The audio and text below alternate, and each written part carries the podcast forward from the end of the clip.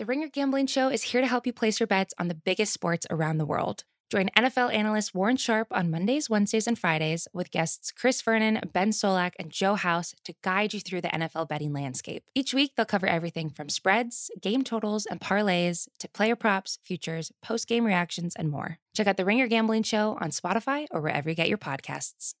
It's the mismatch presented by FanDuel. The second half of the NBA season is here, and you can bet on the action with an assist from FanDuel, America's number one sportsbook. Right now, you can check out the new and improved Parlay Hub, filtered by odds, sport, and bet type to easily find the most popular parlays and same game parlays all on one page. Plus, start betting on the Explore page in the Pulse and bet live same game parlays for every NBA game. So download the app today and bet with FanDuel, official partner of the NBA. The Ringer is committed to responsible gaming. Please visit theringer.com slash RG to learn more about the resources and helplines available and listen to the end of the episode for additional details. Must be 21 plus in person select states. Gambling problem? Call 1-800-GAMBLER or visit theringer.com slash RG. Today's episode is brought to you by Prime Video. Uncontrollable frowning, an inability to smile, an expression like you just smelled something rotten. These are all signs of resting binge face caused by too many streaming services. But Prime Video ends resting binge face so you can smile again. Easily find your favorite shows like Reacher Season 2. Rent or buy new release movies like Hunger Games, The Ballad of Songbirds and Snakes. Get everything included on Prime. And add hundreds of streamers like Max for True Detective Night Country. One app, one password, Prime Video. Find your happy place. Restrictions apply. Prime membership not required to rent or buy. Prime membership required for add-on subscription. See Amazon.com slash Amazon Prime for details.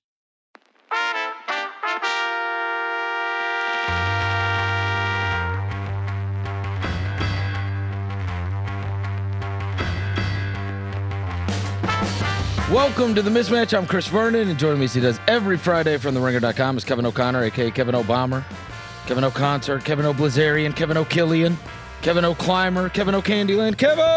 Bruno! What's going on, buddy? How you doing this Friday? Everything's good. Uh, this has been quite the eventful week, as is the case with many of our podcasts. If we talk somebody up, they disappoint right after. And on Tuesday, we talked up the Miami Heat, who had a historically great point differential through the first seven games of the season. Uh, it was 16.7, which was, uh, you know, if it held for the season, would blow the doors off the highest point differential ever recorded by a team. But again, small sample size. Uh, so we talked them up, worried about the Celtics after the Marcus Smart comments the players only meeting that was not a players only meeting took place. Celtics got back on track and shocking win last night against Miami. So par for the course. We talk down Boston, we talk up Miami, and then we get last night's result. Yeah, and there we go. Yeah, we made it happen, Chris. We we fixed the Celtics. Nothing to do You're welcome. with their players only meeting, which was really, I mean, h- how many like first three weeks of the season players only meetings have there actually been? I know Woj said in his initial report that it, you know it wasn't exactly productive. Um, It seemed like the results were productive on the court, played their best defensive game of the season, um, but how long lasting? Are any lessons learned or you know insights and opinions shared from that meeting? That still remains to be seen, but that was one great night for Boston for sure. I once covered a player after it was reported that there was a players only meeting, and he uh, he said to me, "Players only meetings are for teams that suck." Hmm. That's all you need to know. And he goes, "I've never been on a team that didn't suck that had a players only meeting," and I was like, "Oh, well, Interesting. tough. That's tough. Whether you want to take it with a grain of salt or not." Um, and Kevin, with that, what we're going to see is is this a temporary boon. Like, you know, they had this meeting, they rally together, and they're playing really well. Or is it something that is going to last for the team? And the really tough part is much greater concerns than anything they've fixed uh, recently is the Jaylen Brown stuff. Because as we've talked about, throughout the years on this podcast, hamstrings are an incredibly difficult thing to deal with, any kind of muscles, because it's just time. And it's frustrating because typically what you have in a situation is you have the injury, you have the diagnosis, you have the timetable and or surgery, and then you have the recovery, right? The rehab. And then they come back. Hamstrings, it's just indefinite usually, right? And he's twinged it now. And so we will see. But the problem becomes that this is not only, uh, this isn't the first time for Jaylen Brown. Um, and it says that he had this right hamstring tightness. Uh, he appeared to bother his hamstring on a play in the third quarter. And then it said he had some tightness. He has a little history with stuff over there. So we wanted to be cautious. We'll check it out tomorrow. We'll know more tomorrow. And so we will find out, but it's unknown if he's going to miss any games. But it's just something to monitor because he's obviously essential to that team. And it's something that's bothered him in the past. And we know hamstrings, um, you know, they've changed the course of NBA history, literally, with playoff uh, guys having to miss playoff time. And yeah. and it's also something not to screw around with because if it does get strained, that can be a very long injury that you just have to give time to.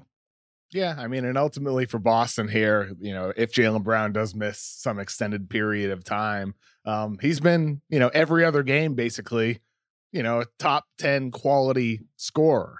Uh, and then then he go, you know, sometimes we'll have an inefficient night and an elite night and an inefficient night, but you're missing out on those elite nights from Jaylen Brown. So for this Celtics team here, look, dude, uh, on paper, I still think this team has a hell of a lot of talent on paper, and, and it's just about getting it right. And getting it right includes Jaylen Brown being on the court and being able to develop that chemistry with teammates, or getting to see you know what changes need to be made to the roster.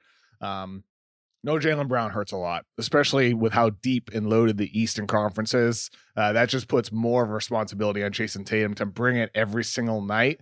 And, you know, I mean, last night it's kind of funny. Celtics win that game despite Tatum going three for 13, despite Brown going five for 14. It's like overall team win in the sense that the defense is what really, you know, fueled them to victory. And well, and stops. and and the Heat missing a million shots and a yes. million threes. Nine of 41 from three for Miami. That's Nine outrageous. yeah, and even 13 of 19 from the line. I mean, they they they didn't shoot a lot of three throws, and they missed. You know, they they, they hit under 70 percent of them. Duncan Robinson might have had the craziest line you've ever seen. Oh my God. Isn't five for those that have not seen this in the box score last night, Duncan Robinson was five for 17 in the game. Yeah. He was five for 17 from three. he shot. Yeah. It's the only shots he took last night. He took 17 threes. But yeah, to your point, Kev, given what has taken place with the Celtics this week, if I would have told you, hey, Kev, on Thursday night, there's a Miami Boston game. Tatum and Brown are going to go eight for 27. I mean, what is the amount of money you would have put on Miami? Like, whatever you possibly could. And so you're right. I mean, there's a lot of missed shots for Miami, but also an outstanding defensive effort. And that is heart, that is effort, and that is part of what people had complained thus far about being being missing from that Boston team so far, right? Um, anyway, yeah, good win for them, right? We'll see if it's a blip, and obviously we've got to monitor uh, the Jaylen Brown situation. Um, a couple other things that we got to get to from last night. Oklahoma City now has two wins, and they're both against the Lakers. and you know they're gonna have so funny with the ab- I can't get it. really that. is with with the abdominal strain. Uh, that LeBron has, he's going to be out for a while. Yeah. And one of the things that we talked about was, and everybody did, you have this issue of at the ages that they are and the injury histories that they have, that AD and LeBron are probably not going to be playing anywhere close to 82 games. And even when healthy, are probably going to rest here and there throughout the year. Um, that being said, we thought that that's where the Westbrook thing fills in the gaps, right? That these guys are going to be able to sit without some kind of massive downturn, that they don't have to have both of them playing in order to win.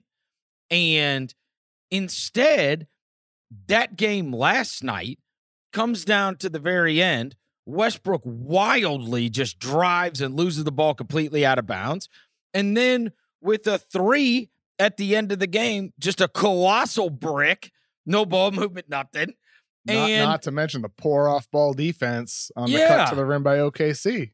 Horrible. Just a horrible.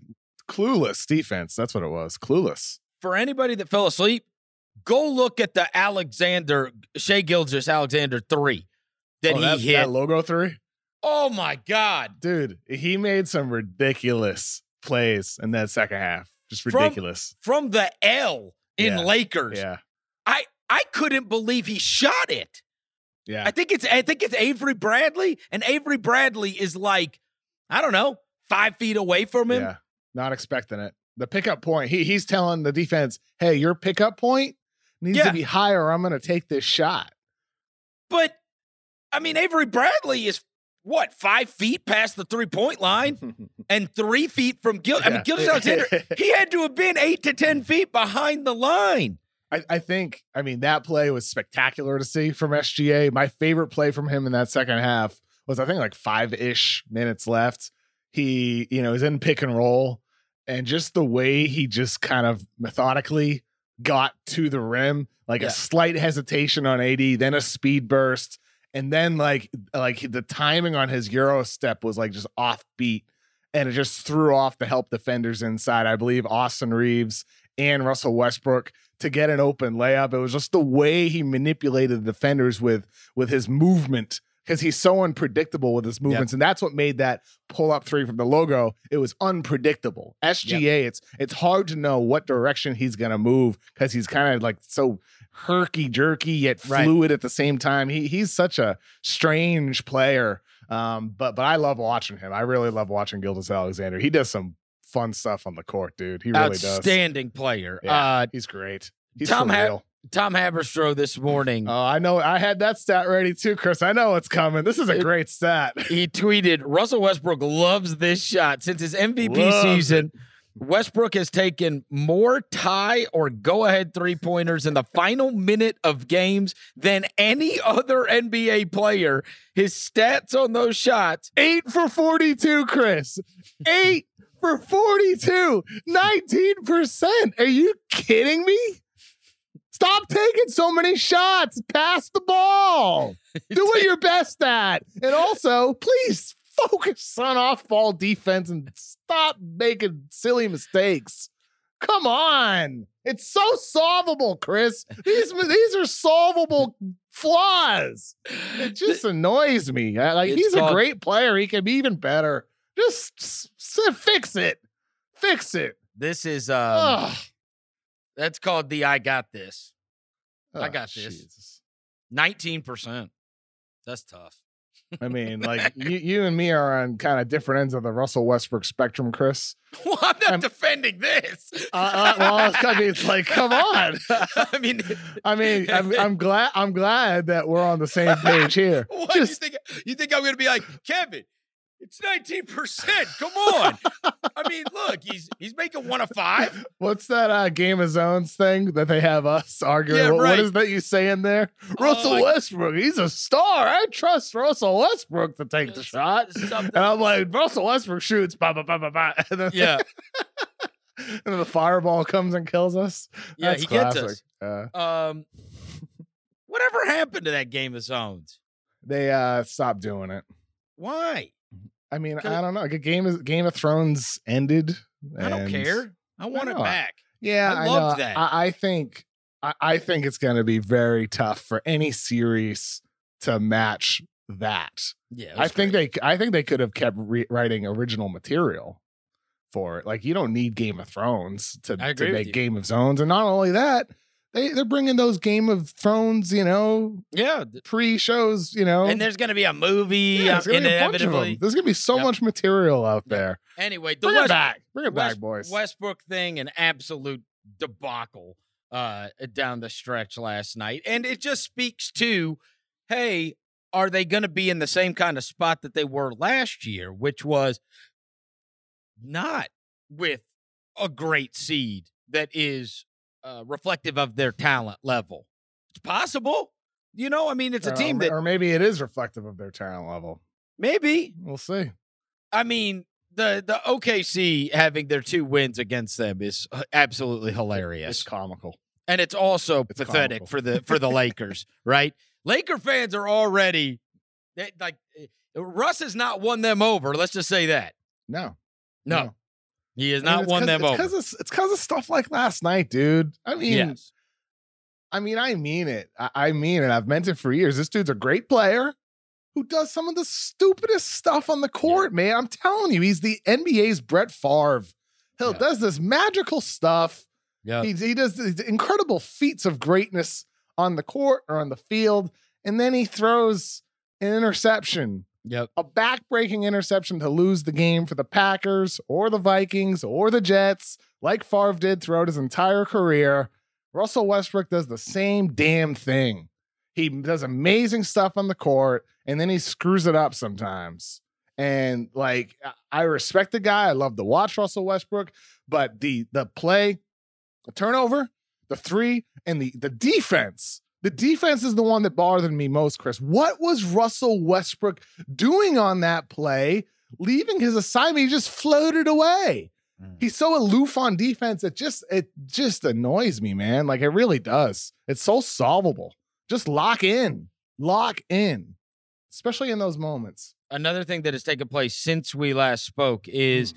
the Atlanta Hawks struggles continue. This is through nine games, and it's not like they're behind the eight ball, but they're four and five to start off the season. And they look so good that first night against Dallas. We didn't really know what to make of it. A lot of it was criticisms of Jason Kidd. But then, you know, their losses are to Cleveland, to Washington, to Philadelphia, and to Brooklyn. Those were all on the road. And then last night, they get pasted by Utah on their home floor. So that was their first home loss. But more concerning, I think, is you had that opening night, you know, win. Your other wins are against Detroit, New Orleans, uh, of course, without Zion, and then the Wizards at home on Monday night. And, you know, we talked about this a lot, and I talked about this regarding the Phoenix Suns this year. And I said, it's going to be harder simply because, and there's a whole nother layer to their, you know, how difficult it's going to be for them anyway. But I, I got some, not a lot, but I did get some people recoiling at me saying about the Suns that you only get to sneak up on everybody once. And I believe that wholeheartedly that when you have been a moribund franchise and you haven't done anything for the longest time, and then all of a sudden you become, in their case, an Eastern Conference Finals team, well, then you come back the next year, and when people see your name on the schedule, it is treated differently than it has been in the past. And in fact, to that point, Trae Young even spoke about this regarding uh this year and he said we are no longer the hunters um yeah obviously speaking about the position that they were able to be in last year it's the regular season i'm not going to lie it's a lot more boring than the playoffs you got to find that motivation to play like it's the playoffs uh, and then he said a lot of guys are learning that uh, this year he said it's tough uh, trying to rally some of the teammates during early in the season because it's not like the playoffs. And that's an element of it too. When you play in those incredibly high stakes games with those atmospheres, and then you come back during the regular season and you just figure we're going to be a playoff team, then until you do it, those regular season games matter a lot to you, right? Because you've never been there. And then once you do it, and you have success there, it can have this effect where it's like, well, this isn't as fun. Hmm. But but until you get there, you're fighting to get there. You know, when you lose a game to a team that you shouldn't, it matters a lot more to a team that hasn't done anything. Like I promise you, nobody lost any sleep on the Lakers last night. Nobody. Yeah. But for a team that's like fighting and know there's going to be scratching and clawing to try to get in the playoffs, when they lose to OKC, they do lose sleep because they look back and they say that's one that we we let get away. And wins matter so much more. And so now they have gone to the hunted by virtue of their success. And it hasn't started off all that well, even though they have talent, they have depth, they've got all the pieces. Trae's not going to the line. I mean, I think he's been to the line 10 times in a game. Um, whereas that was rather commonplace last Trae, year. Trae's down two seasons ago, 9.3 free throw attempts per game. Last season, 8.7, down to 5.6 per game so far this year. and it affects the offense. There's Yeah. no question. It affects the offense because so much revolves around him.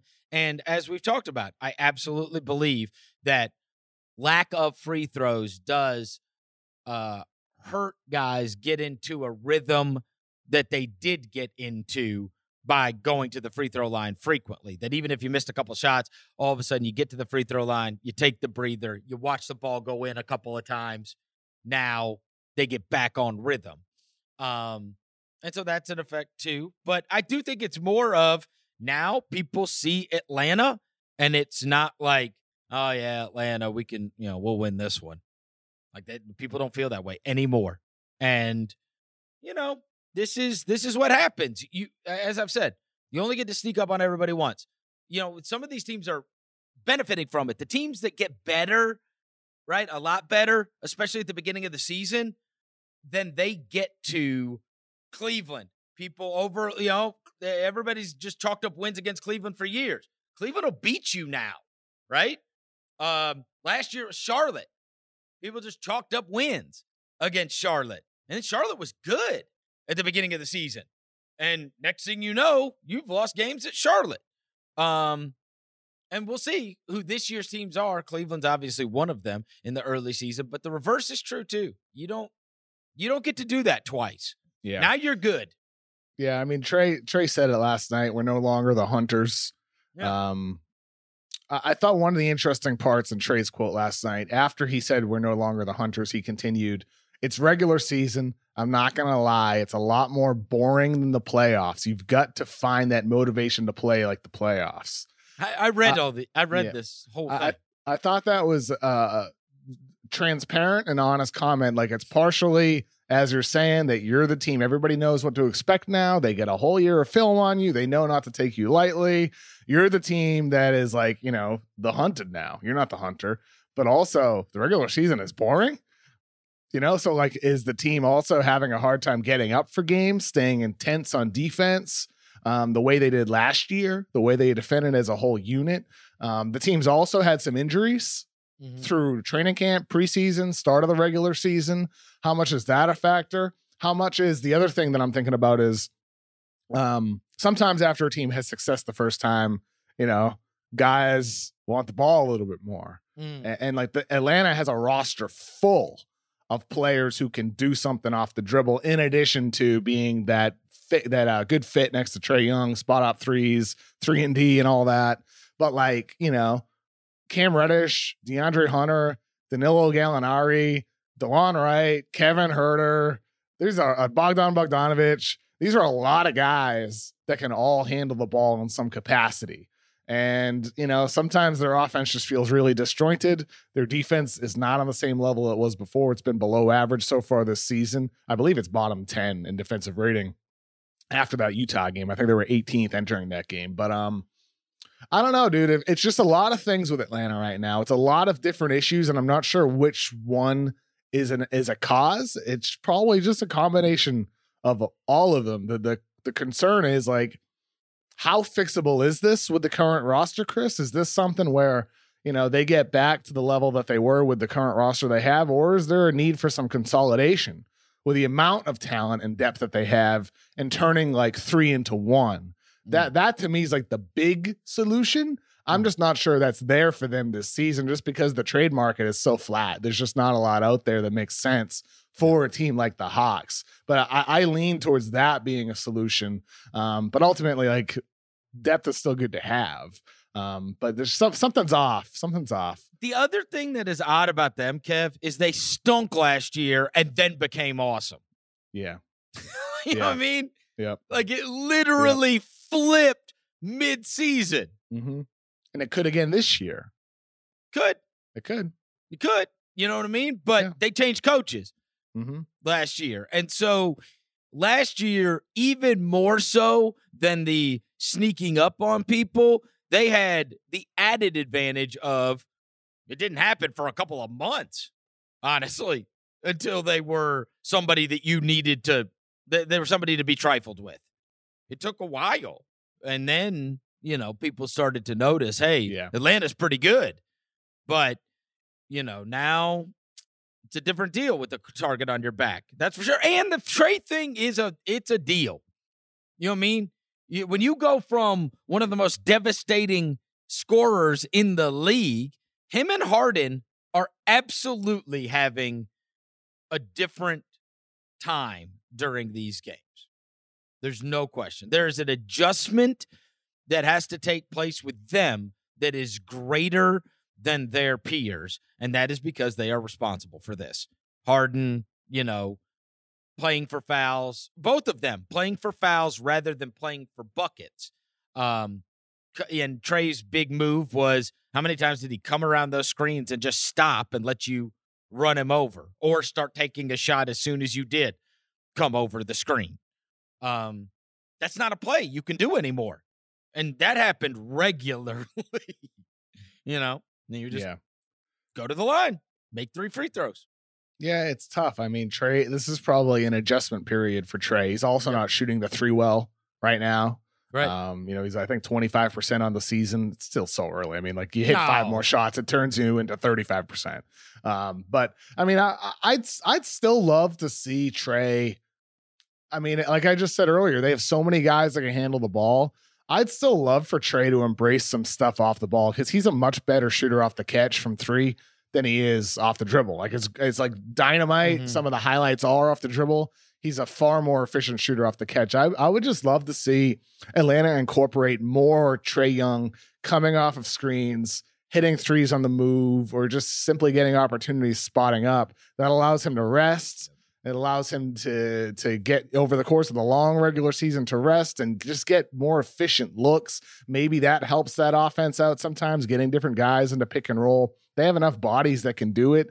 I just love to see that dimension of Trae's game be really unleashed this year. But so far, it continues to be just a lot of on ball and then a lot of stationary, you know, standing around off ball, which I don't I don't feel like that fully embraces what Trae can be and you just can never you can never reciprocate that hunger. Once you have a lot of success you know it's almost like you're made men you know? And it'll happen with phoenix. It's happening with atlanta. Last year it happened with miami. Miami was in the nba finals. They weren't any good last year kevin. I mean they weren't. And then got run out in the playoffs.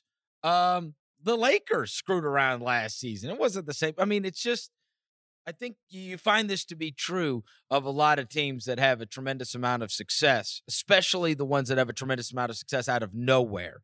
And then next year. And that's why he said what he said, which is, well, this didn't. Yeah, I, I didn't know the difference between the regular season and the playoffs until last year. yeah. This is, you know what I mean? Everybody ain't screaming all the time. I don't get to bow every game to Madison Square Garden or whatever, right? This this feels like a small stage. The regular um, season's boring, he says. Yeah, That's yeah. something. what an admission. Today's episode is brought to you by Prime Video. Uncontrollable frowning, an inability to smile, an expression like you just smelled something rotten.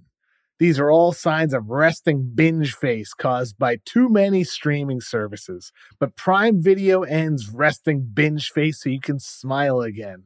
Easily find your favorite shows like Reacher Season 2.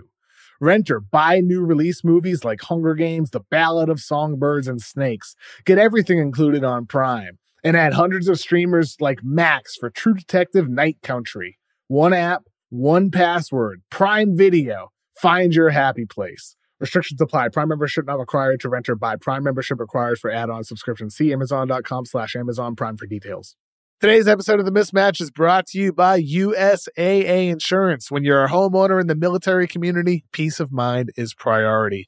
And USAA Homeowners Insurance has the award winning service to give you just that. They'll help you protect your home and what's inside of it at the high standard their members have grown to expect. If you have to file a claim, the process is transparent and easy and you can do it all right in the USAA app.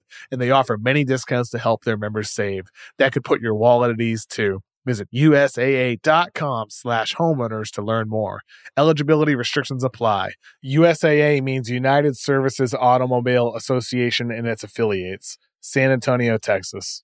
This episode is brought to you by NetSuite by Oracle. As your business grows, you might start seeing some lag. There's too much work for your team, too many different processes, and it takes forever to close the books.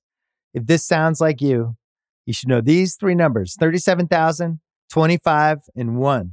37,000 is the number of businesses that have upgraded to NetSuite by Oracle. It's a cloud financial system that can help streamline accounting, financial management, inventory, HR, and more. 25, that's how many years NetSuite has been helping businesses do more with less. And one, because your one of a kind business deserves a customized solution for your KPIs.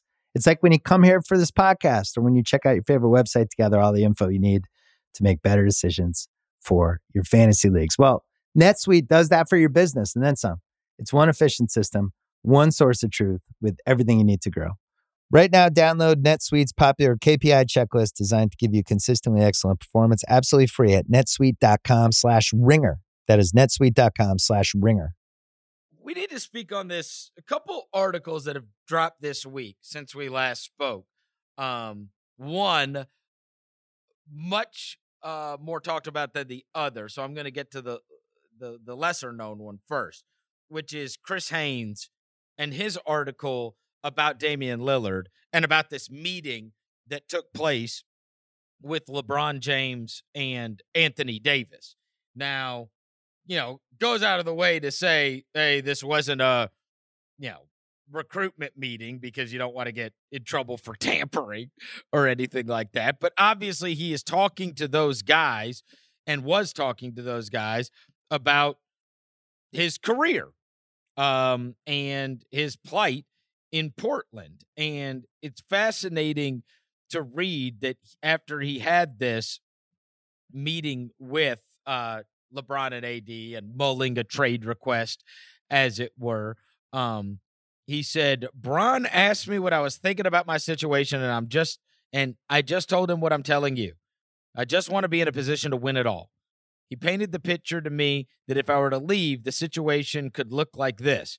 He didn't tell me to come to LA. He didn't say anything to me that I didn't already know other than what it could look like. I told him, I know if I were to play with y'all, I know it would work out because of my skill set and who I am and who they are, and which is hilarious, right? It's like, hey, he didn't tell me to come to Los Angeles. We just talked about, hey, what would it look like if it was me and you and Anthony Davis? It's like, what are we doing here? What is that? Is that recruiting? Is that a recruiting pitch? I guess. Um, they just discussed it like players do. It's odd that this article is coming out now, right? About him. Uh, and he says, you know, I, you know, now if I were to move on and I get there and it doesn't work out and then they decide to blow it up, now I'm part of a deal going somewhere else. You look at some of the dudes around the league that were at the top of their game and they made one move and now they're on this team, next year on another team, and now they're somewhere completely different. As much as I want to win, I want to do it my way. And so just find it interesting that, like, you know, we're not that far into the season and we're kind of revisiting the whole Lillard level of happiness and hey, he went and talked to LeBron and AD in the offseason. And it just speaks to, you know, he's he struggled early, especially shooting the ball uh to start off this season. But it just speaks to one of those like, eh, maybe this isn't gonna go away. You know? Because it's already coming up again. Why are we why are we talking about this again? And you know Haynes has had the inside on the Lillard thing the whole time. I mean, That's he was why it probably makes- Chris was probably at the meeting. he probably was. He probably was. That's why fir- it's he, I mean, he was a- at Dame's wedding this this off season. It's a it's a it's a first hand account. yeah. That, that's why it fascinates me, right? Like why like Chris Haynes is writing this now. Right? Yeah. Like if everything's peachy keen and he's happy and he's committed and he's you Feels know like doesn't it feel like a warning shot? It kind of does, doesn't Like hey, it? like, hey, I got options. It just it just it's just odd. Right? I mean, w- with all that said, though, in that story, he did mention the Giannis factor. Him winning the championship with Milwaukee made him feel like, you know, winning it in Portland, I would cry. There's nothing that would be better of a career achievement than doing that. I want to win in Portland. Like he has those quotes on the record that he, you know, he said he's 10 feet in when Sixers fans were chanting, you know, we want Dame. And he says, I'm 10 feet in Portland. I mean, 10, 10 toes in Portland, not 10 feet. Yeah. 10 toes in Portland. You know, like he's saying all these. Well, things. and maybe, and you know what? And you could take it the other way. The other way is this is Haynes doing this, writing this at this time, because it's like the meeting took place a long time ago, right? A long time ago. Yeah. Okay. So why you put the, it's another, if you want to view it the positive way, which is totally reasonable. Haynes is writing this as to show another commitment of Damian Lillard. Yeah. Like he has said he's loyal. He said he's 10 toes down. He said he's going to do this. Now, let me tell you, this is a guy that went and talked to LeBron. He talked to AD. He talked to other people. He didn't make a public trade request. And yes, he did talk to people about whether he should leave or not. And the choice he made was to do this. And so it's almost like I took it one way, but it probably was meant to be reverse PR as to say, stop talking about his commitment to Portland. Here's a story of if he wanted to leave, he would have left. Yeah. If he wanted to go somewhere, he would have gone somewhere after he talked to LeBron and AD. He Yeah. didn't. So He's everybody- here. He's staying. You know, and like, so that could be everybody be quiet about it now. Yeah, Like, I mean, so uh, it could be that. I mean, from I've talked to people around the league about you know what from a strategic point of view, what's happening here. You know, he goes from making these you know vague comments about yeah, I don't know how long I'll be here, like weeks before the season, to suddenly I'm all in. And like there are there are front office executives around the league who think this is a, a strategic choice by the Blazers, Dames, you know, group and all that in order to create leverage for the organization because right now around the league teams just want Dame. mm, They don't they don't want CJ McCollum, they don't want Yusuf Nurkic. They're like we're going to wait for Dame to demand a trade. And like especially the Philadelphia 76ers like Morey is still all about waiting for Dame. So this is about you know, in the eyes of some executives around the league, this is about creating leverage for the Blazers in order to make a move that can help the team with Damian Lillard on it. By committing and showing that you're all in in every single facet the, over the course of time, that diminishes or could diminish, they hope, the desire from other teams to go for Damian Lillard and instead say, okay, we'll take CJ McCollum. Okay, we'll take this guy, that guy. yeah. I mean, how effective is that? I I don't personally think it's all too effective. Winning winning games is what will be effective. If Yeah. Portland wins games, but if they don't win games, that all this, you know, potential public stuff, what they're saying to the media and everything, what they're leaking out, I don't think that's really all that effective at the end of the day when they're three and five and their defense stinks. Um, But this was a Dame leak. You know, like this only comes out if he speaks on this. Players meet with each other all the time. He made this known. He wanted this out. to say in no uncertain terms, LeBron and AD recruited me and I didn't go. I met with them. They recruited me, talked about what yeah, it well, would that's look what like. I'm saying. It's a if I- Dame. and it's I a didn't go. That's what I'm saying. It's a Dame league. There are people Hmm. around the league who think it's all coordinated in the sense Oh, that it's like we want these things out there in order to gain leverage for the Blazers because he does want to stay. I Mm. mean, like I, I think it's authentic that he wants to stay in Portland. He wants to win a championship in Portland, but it's about building a team that can, that can actually do that. So, then everybody stops talking about, So everybody just shuts up about yeah, trading for Dame. Yeah. or, or, or even thinking it's a possibility. Yeah, exactly. and and, and I. I really think that's part of it. And like maybe it's also, you yeah, know, yeah, no, no, I think I, get think it. it's I think it's rooted in truth. It's not like it's they're being inauthentic about No, it. he I wants it. to stay. It's his preference. but they've got to be better. But they just have to be better. That's what changes things is winning games. They're 3 and 5. They're 20th in defensive rating. Uh, and like they they need to be better. Their offense despite Dame being, you know, horrible to Yeah. start the year is still 6th. Their offense is still doing quite well despite the struggles of Dame. So it's about getting that defense right. It's about Damian Lillard getting back to the Dame we've watched for years now. Um, and then maybe they can start racking up some wins. Yeah. And and then all that stuff about trading for Dame may indeed actually just get quiet. It I totally buy what you're saying. I, I totally buy this. That that that, and it's it's not unwise, right? For Te- them to definitely go not. and say, Definitely "Look, not. Look, bro, I like the strategy. If that's want- indeed what's we- happening. we I like want, it. We want to get better too, right? We want to build a title around you. We think you can be that guy. Here's the problem. Everybody calls about you Yep. because they think you want out of here. So, Because of the stuff that was said over the off season, right. which was And- fair. And so he has done this massive PR Yes. course in 10 toes down. I'm staying in Portland. LeBron and AD recruited me. And I'm still And not leaving. I'm and I'm not leaving. yeah, I'm I told you I'm here, right? like- Mhm. And that gives you a chance because I mean at, at worst people stop thinking that they're going to get you, right? If LeBron and AD couldn't recruit you, then why why is Daryl Morey sitting around waiting till he can get you? Doesn't make any sense, right? You know what I'm saying? Yeah. Like Yeah. per- perception wise. Um, We'll we'll see though, man. see like I said, yeah. at, at the end of the day, winning. That's what can get teams to just stop calling about you. Winning. And until that the team starts winning, I, I don't think the calls are going to stop. I don't think teams are going to assume that Dame is going to stay unless that team starts winning.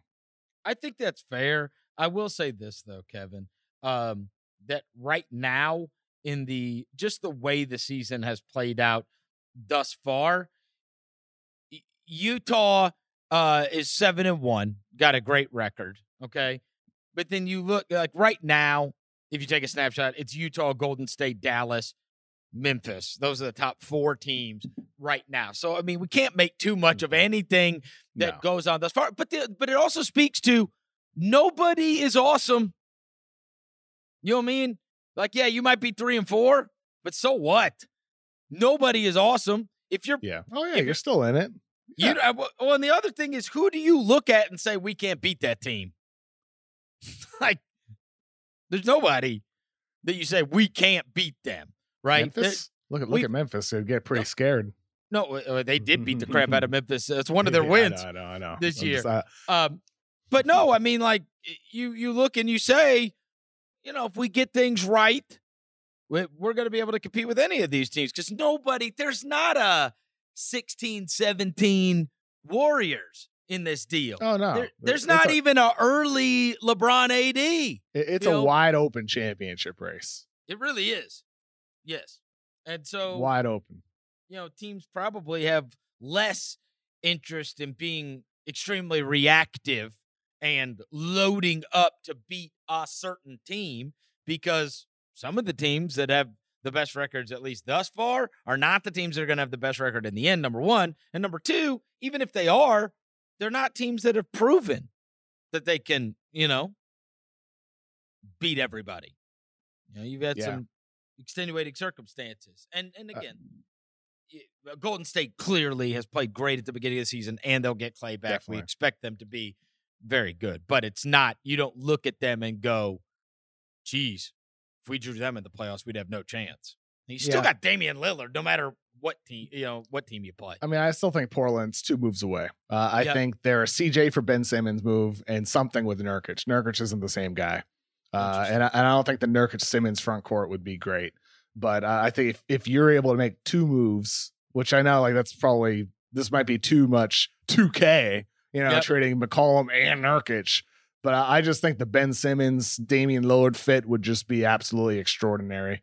Uh, I really do. I, I think those two guys would be so fantastic to watch together. And then flipping Nurkic for some other type of big and maybe another wing. Um, I don't know. Yep. But I'm just I'm just I'm just talking off the dome here. But I I think there's like slight tweaks that can really elevate what Portland is.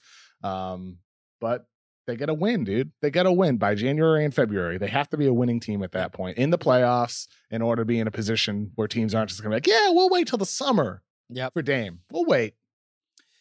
The other article that dropped was much more talked about, I think, Yeah. than the than the Lillard one, and that was the Robert Sarver article. Um, within NBA circles, people knew that this was coming out even before. I, I know Jordan Schultz a couple weeks ago said there's a Sarver story that's coming out, and then Sarver and his group tweeted out some stuff, you know, preemptively, but people had an awareness that Baxter had been working on this and that it was going to come out. Um, we understand from reading the article that probably got delayed more than a few times because of uh what four different I think it says letters from lawyers that came in. So Yeah. Sarver Sarver loaded up uh, Mhm. before this thing ever even dropped. But great work by Baxter Holmes. First thing. Second thing is the NBA has a tremendous issue on their hands, of which they now have to deal with, um, as do the Phoenix Suns for that matter, where they are going to go investigate on their own. And so who knows how long that will take or what the outcome is going to be. But that was the NBA's response to the article that came out yesterday.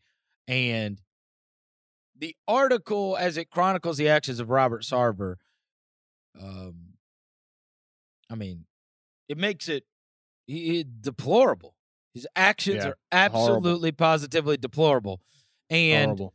I'd encourage anybody to go out of their way and listen to the episode of the real ones yesterday because I absolutely wanted to hear what Raja had to say about this. And uh, so he and Logan, who do a fantastic job, I, I tuned it in. Ringer NBA it. show. Yeah, on the Ringer NBA show. Uh, and Raja, at one point, he talked about how he didn't have that kind of experience, you know, a racial uh, experience with Robert Sarver during his time there. But at one point, he does, he tells a story, and it's not meant, I think, he's just relaying a story, and it's not meant to uh, back up necessarily anything in the article. He's just speaking on his experience.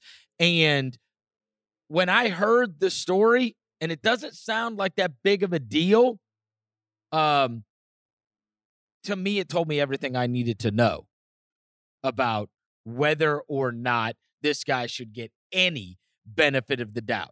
Raja tells a story about how he's playing great, he was in his prime, and he wanted to get an extension his contract. He loved it in Phoenix, right? So he goes out to lunch, and he goes out to lunch with uh, Steve Kerr and with Robert Sarver, and they're sitting there, and Raja says, "Me and my wife, family, we love it here. I want to be here long term. Um, I want to get an extension. I think I'm deserving of an extension."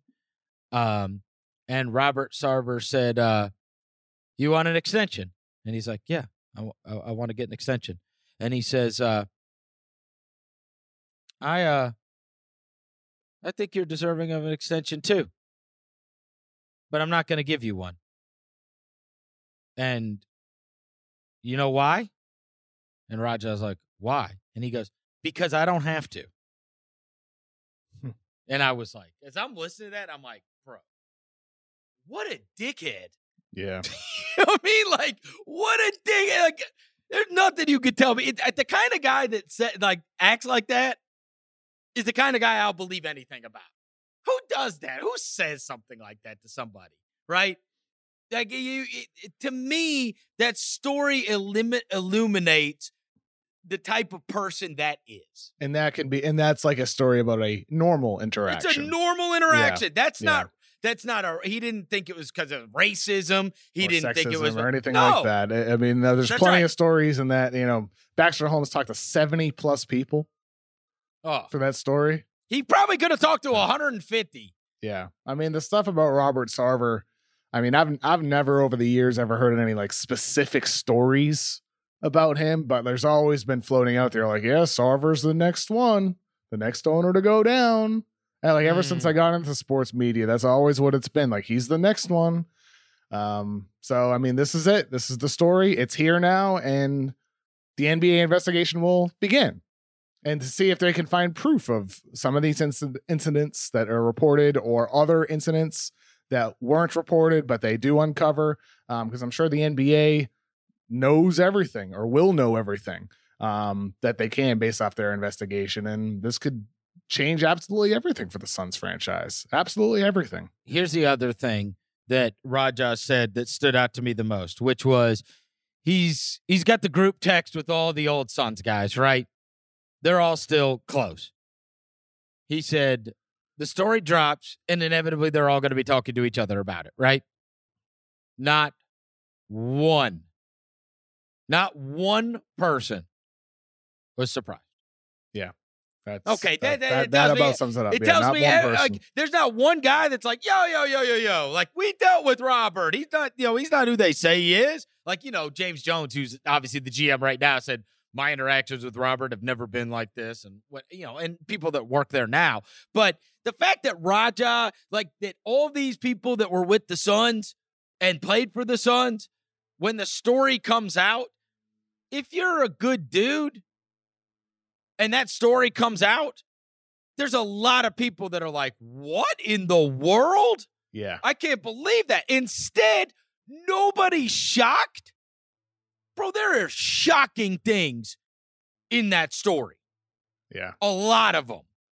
A lot of shocking things. the opening anecdote And Itself, nobody's yeah. surprised. And nobody is surprised. Dude, and some of his, like, yeah, obviously he was able to respond to some of it through lawyers. yeah So, all uh, the other thing, all you need to know from reading it for those that take the time to, and I would encourage you to, it's fascinating read. it is The the response to the passing around the picture of my wife in a bikini to the people that work there being no, no, no, no, no, no, no. This is being misconstrued. This company had sent these items to my house. My wife tried on. You know, they were doing uh, NBA merchandise now. My wife tried on one of the bikinis and I was passing it around the table so that my business people could see was this something we'd like to carry in the team store?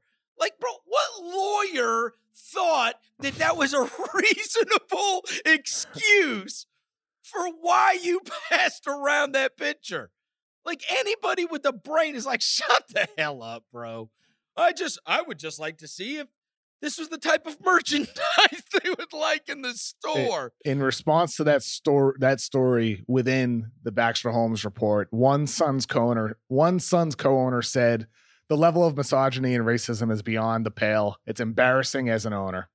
Unbelievable. That was in response to the story you just shared from there. He'll be and uh and from a former Suns back, basketball executive, there's literally literally nothing you could tell me about him from from a misogynistic or race standpoint that would surprise me. Well, look, the NBA does their own investigation and they find out what they want to find out. Yeah. He will no longer be the owner of the Suns. The tough part is finding evidence. I mean, that's going to be the tough part. uh, well, your evidence, your evidence is going to be if you can find a bunch of people to say this guy's a racist, you can't have that. Can't be. You know what I mean? Yeah. That can't. Be. and I'm I'm sure evidence exists.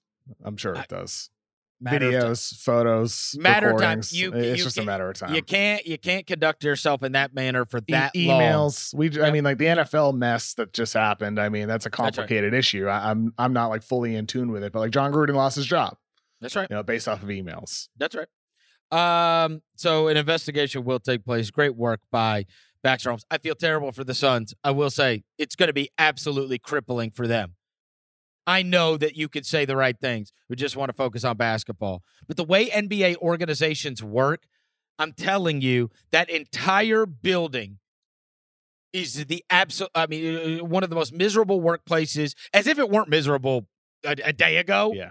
walking into there today, and that just affects everything about the whole place the business office, the basketball office, everything. When this is going on, and this is what everybody's talking about, and then your players have to answer for it, and just the people that work there, everybody that gets a check from the Phoenix Suns today is in a different world than they were 24 hours ago. Yeah. And it sucks for them. And I hate it for them. You know, I really do. It- I hate know, it. absolutely. I mean, it's out, it's out of their control that they have a, a dickhead owner, That's right. right? I mean- and they and they have to deal with that just to you know to, to provide for themselves and their families. Well, and they still got to go tough. through and, and look, they still got to go through working for the people that they work for, Yeah. which are people that he hired. And he's Yep. still in charge despite this all going on. You think that's going to be a happy place? No. Holy mackerel. As if it weren't crap 24 hours ago. Oy. I can't imagine. Yeah. Um, and, I, and I feel bad for Suns fans too, for the fans of the team as well. You you root for this team. You you pour your heart, your energy, your love, your money into a team and organization that just made the NBA Finals and had its best run in ten years, and then this happens. Yep. Then you then then like you find out that the owner that you've hated for years is actually worse than you It- thought. it just Uh, be, it, it just sucks. It also of speaks to how incredible that team was last year and Monty Williams was last year because Yeah. it is just it's so hard to achieve greatness with a terrible owner. Yeah, and- Raja Raja even got emotional speaking about it and knowing what that environment was like and saying, you know, you wonder if it could have been even better than it was. You know, because of, yeah, because of him at Yeah. the top. Yeah. could it have been Yep. c- could, you know, did we get the most out of when you know everybody there is you can't get the most out of people when they live in fear. And that's how he conducts his workplace. And so if you're constantly fearful of your job, you're never going to be able to get the most out of those people. And so Raja, he actually got emotional speaking about that. And Totally. it su- it sucks to think about. What could it have been? What if everybody wasn't walking around on eggshells and, you know, now that you know what you know, fearful of this guy, you know, scared of him.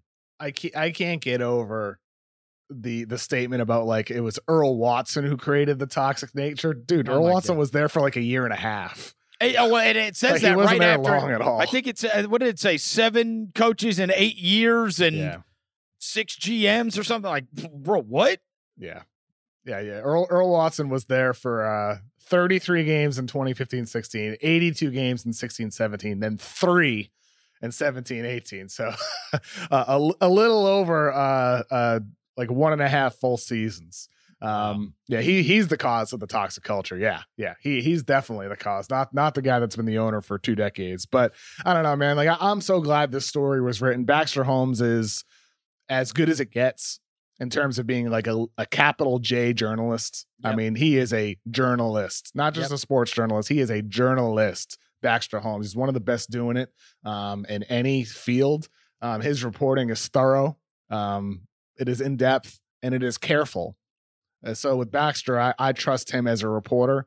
Um, and I ultimately like this story. Like I, I I'm glad it was written because it sheds light on some of the people that were actually affected under his leadership, under him being the owner. That's Um, I just hope if this is indeed all found to be true, uh, the NBA investigation does find this all to be the case. I just hope for Phoenix this turns out to be the best long term for that organization if it does lead to the removal of, of Robert Sarver as their owner. Yeah. You have uh, another piece of news, and and we're bearing this into the end because Lord knows we've spent uh, an immense amount of time over the last couple of years talking about Ben Simmons, but this new story is just frankly odd. The 76ers are increasingly frustrated with Ben Simmons' refusal to accept organizational assistance to address his mental readiness to play. Uh, Ramona Shelburne was reporting on this. Simmons has been working with team doctors to treat a back ailment. He has been unwilling to meet with team doctors to discuss his mental readiness. Instead, he has worked with mental health professionals via the Players Association since the summer. So far, Simmons has yet to provide details of those meetings to the team. Um, and then it says he's engaged with teammates and members of the coaching staff one on one, but has not advanced to rejoining full team activities. It's unclear if he will. Um, they say they want to help him get mentally ready to play so he can return to the team. Um, but they have no idea if that's going to be able to take place. And so just a bizarre turn of events. I and and and one of those where it's like I, I honestly don't know how you handle this. And I think that's what the Sixers, like, that's the source of their frustration. If a guy says, Hey, I'm not mentally ready to play, they say, Okay, what can we do to help you get mentally ready to play? And then nothing is the answer, basically. Like, there's nothing you could do. Like, then what? And then you begin in, in, you get in this precarious situation where, and I'm not saying the kid doesn't have mental health issues. I don't know. What I am saying is if he does, um, uh, look, it is hard to believe. Let me just say this it is hard to believe that now, um, after saying, I'm not playing there, after not showing up, after not being in training camp, after uh, dicking around when they did give him a jersey at training camp. Uh, then saying he then he faked an injury, um, and now it's I'm not mentally ready. It's like I mean, at some point, you, you, you I, I'm sorry if the guy does have mental health issues, which is totally possible, but you do get a boy that cries wolf thing here, and now you're screwing around with this, you know, with the I'm not mentally ready and they don't care about my mental health. Like, are you going to be mentally ready if they trade you tomorrow? I think most people, you know, the the, yeah. the most the, the even the least cynical of us would sit there and say, "Here's betting that he would be mentally ready if he was wearing another jersey tomorrow." Like that this is a play as to say, "I'm not playing and you can't find me cuz I'm not mentally ready." You know?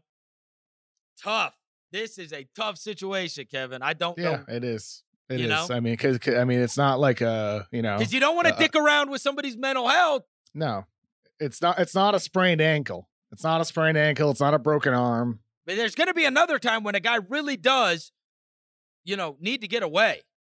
He's got a he's got a mental health issue that needs to be dealt with, and you know, will will be provided the same protections uh you know, from team and from uh, the NBA. But when you say I'm not mentally ready, and then the team says we will do anything we can to help you get mentally ready, and then you deny that help. Yeah, I, I, I don't know. I mean, you know like, what I mean? It, it's you want the help from the people you want the help from. It's it is your choice whether it's you know a physical issue or a mental health issue. But I mean, it's just complicated. It's complicated, you know, because of all the family drama that they've yeah. had this this summer. Um, I mean, like it's all public. I'm, I just don't think it's. I mean, like, should we say what it is? You know, that, that yeah, no. I mean, I, I, yeah, I mean, Ramona like wrote a, Ramona wrote yeah, about this. I mean, yeah, back in he April, very serious family issues. Yeah, yeah. I mean, back in April, his sister Olivia uh, accused on Twitter her half brother Sean Tribe of molestation when they yeah. were young. And yes. the, the whole family came out and denied that immediately. Sean Tribe sued her for defamation it was ordered that she needs to pay $550,000 to Sean Tribe, their half brother, um, for what she said about him. Um, I mean, this is this happened in September. Like and that's Ben's when the in the middle of it. Through. And Bill's Ben's in the middle of it, exactly. Yep. So I mean, like he very clearly, like we know the family's going through something. We know Ben Simmons is going through something. That's right. Um, like this is a complicated issue. Um, I mean, like you said, Chris, you would hope that if he does get traded, he just doesn't suddenly magically become, oh, I'm okay now. Yeah. Um, because I can't imagine what it's like. I can't put myself into anybody's shoes in that family. This is this But is that a challenge. What they're all The- going through. Here's here's the issue though. I don't. He never used that as a reason for any of the uh, and that was never a reason why he was not playing for the 76ers. Because guess what, Kevin? If that was a reason that was given at the very beginning, if that was a reason that was given in his meeting with the 76ers brass, if that was a me a a reason that Klutch was putting out there to everybody, people would understand. Yeah. You would get you would get a T- level of, yeah. you would get a level of compassion. That was never what was said. I mean, but also part of it might It be like they wasn't. don't. But part of it might be he doesn't want to shine an even brighter light on it. That's this isn't something that like this is buried at the end of our podcast here. It's not something that like is talked about openly because it doesn't actually directly involve Ben Simmons. It's between his sister and their half brother. That's right. Um, but like you know, this might be the type of thing Ben Simmons doesn't want to put more attention on this himself. You know, by saying something publicly, by you know releasing some statement, by leaking something through media, which I think is perfectly understandable. I mean, like if there is indeed a mental health issue, that then you know he doesn't need to tell anybody. It's what it already been but no, I don't I, uh, look, it had been reported.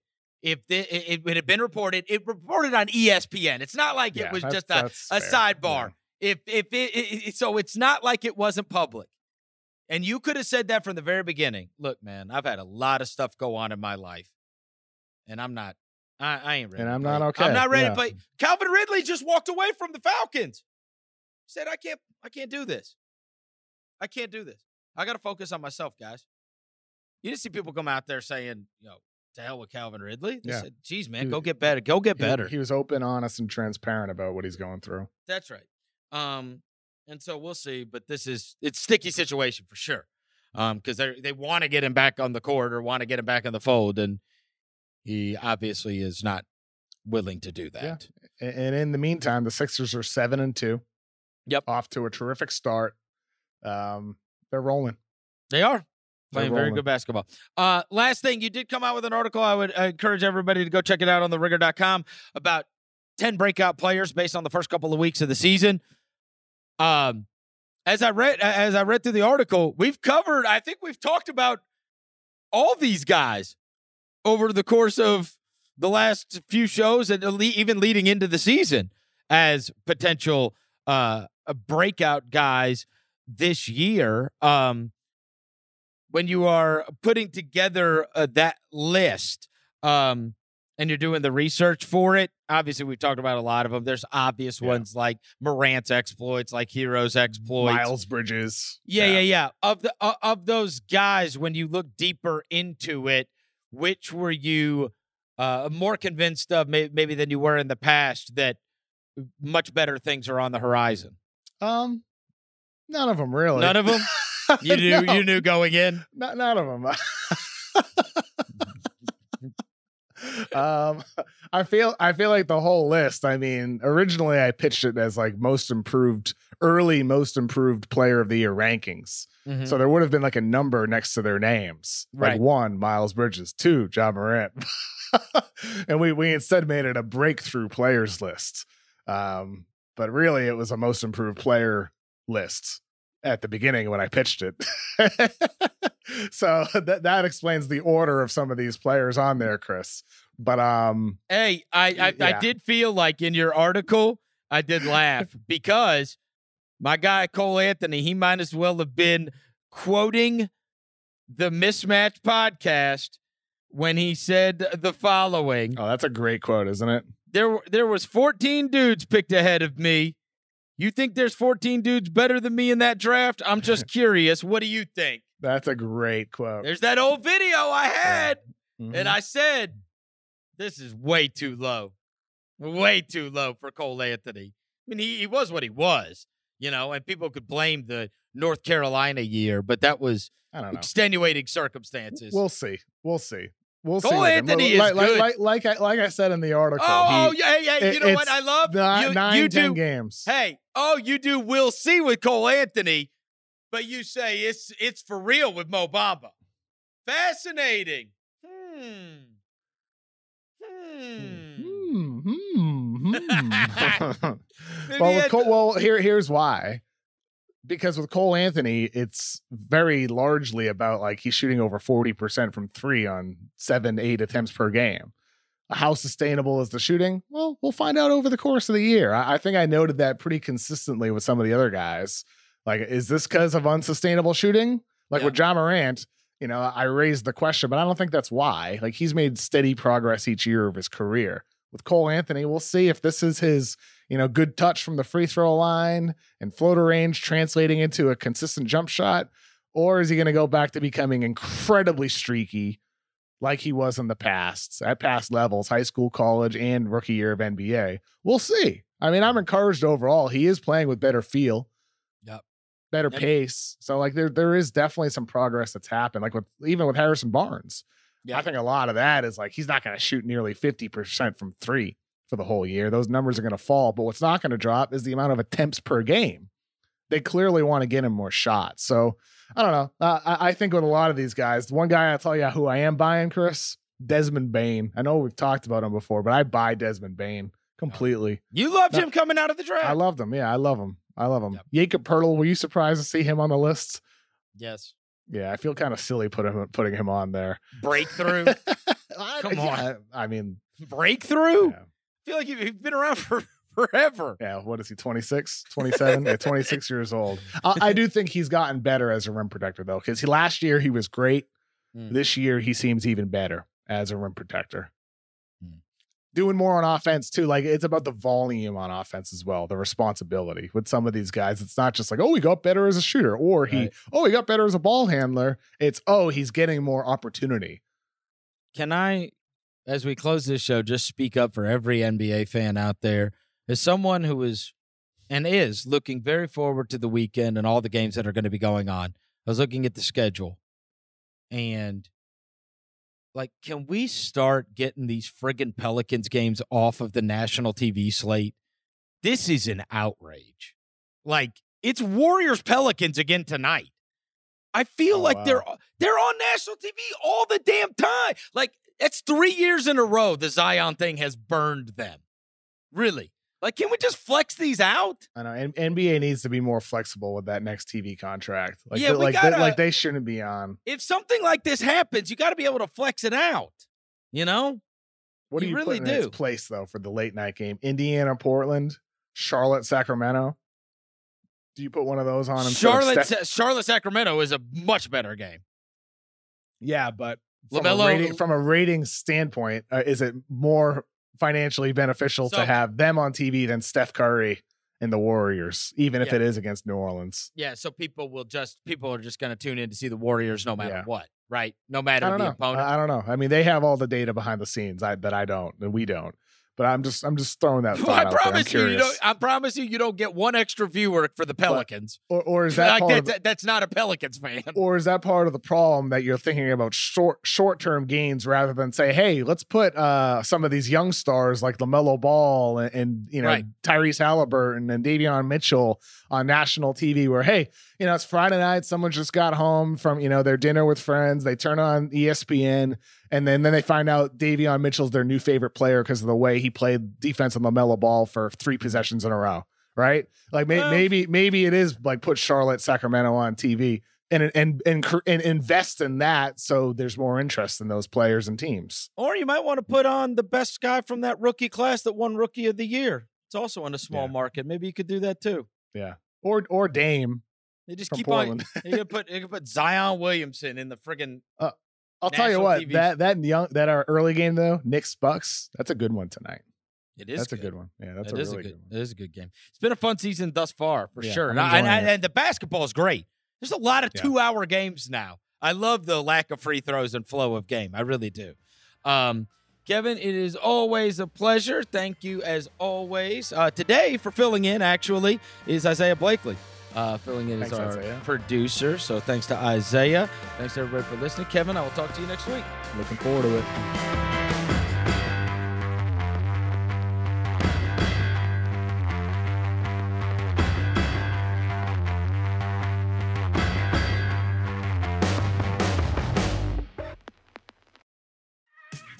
There's a lot that could impress you about the all new Honda Prologue EV. True, it's got class leading passenger space and clean, thoughtful design and intuitive technology. But what really sets the Prologue apart from the competition is that it's more than an EV, it's a Honda. Honda, the power of dreams. Visit honda.com slash prologue to learn more. This episode is brought to you by Lululemon. Guys, if you're ready for a new pair of pants, try one of Lululemon's ABC pants. They're made to make you look and feel good. And there's lots of different styles to choose from. My favorite, because I walk around LA every day, I like the joggers. I'm not jogging, I'm just walking fast. But if you're working out, I would try them out. And if you want something a little sleek, maybe business like, maybe try the ABC Slim Fit trouser. But I am a joggers guy. I just, once COVID happened, I was just like, I'm, I want to wear jogging pants and joggers and all kinds of soft pants as much as I possibly can, especially when I'm working out. Ultra comfortable and versatile. ABC pants are really in a league of their own. Buy a pair right now at lululemon.com.